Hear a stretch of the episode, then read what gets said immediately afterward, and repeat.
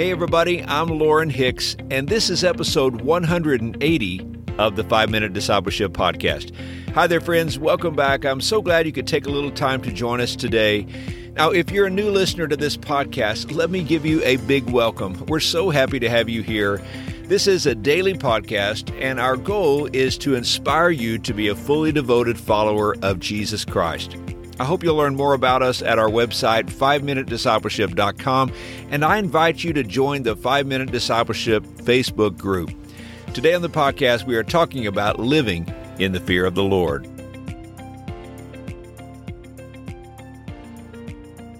Social scientists have told us that they have identified hundreds of different types of fears and phobias that a person can experience.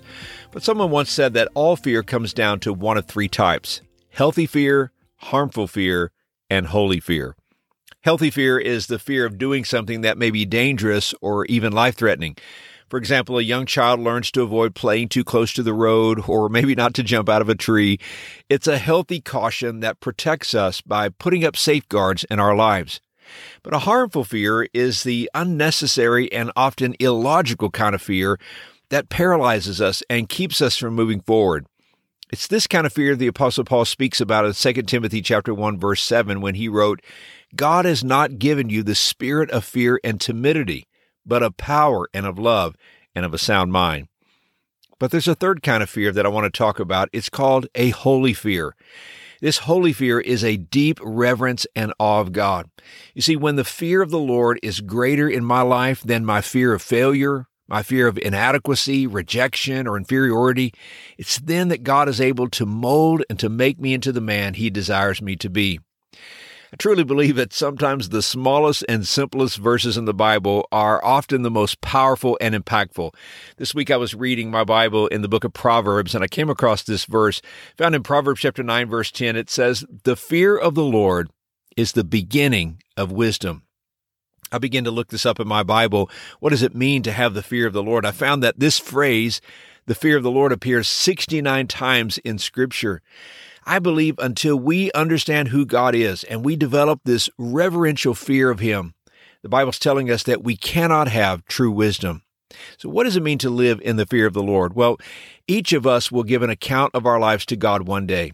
And God is fully aware of everything that we think, we desire, speak, and do.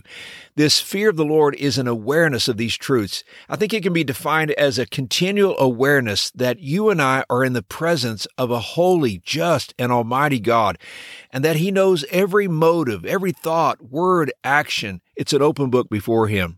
You see, the fear of the Lord is giving God the glory, honor, reverence, gratitude, praise, and preeminence that He deserves.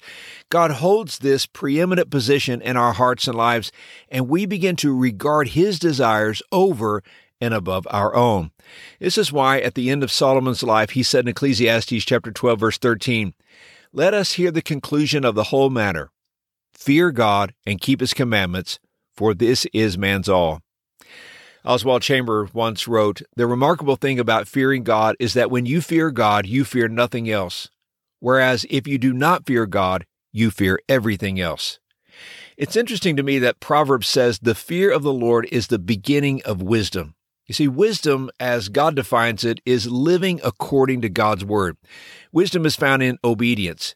If we obey God, if we surrender our lives to His will, if we submit to His authority in our lives, well, it's then that we gain wisdom. It's so amazing how things work out when we do it God's way. When we have the proper awe, reverence, and respect for God in our lives, we willingly say yes to living God's way.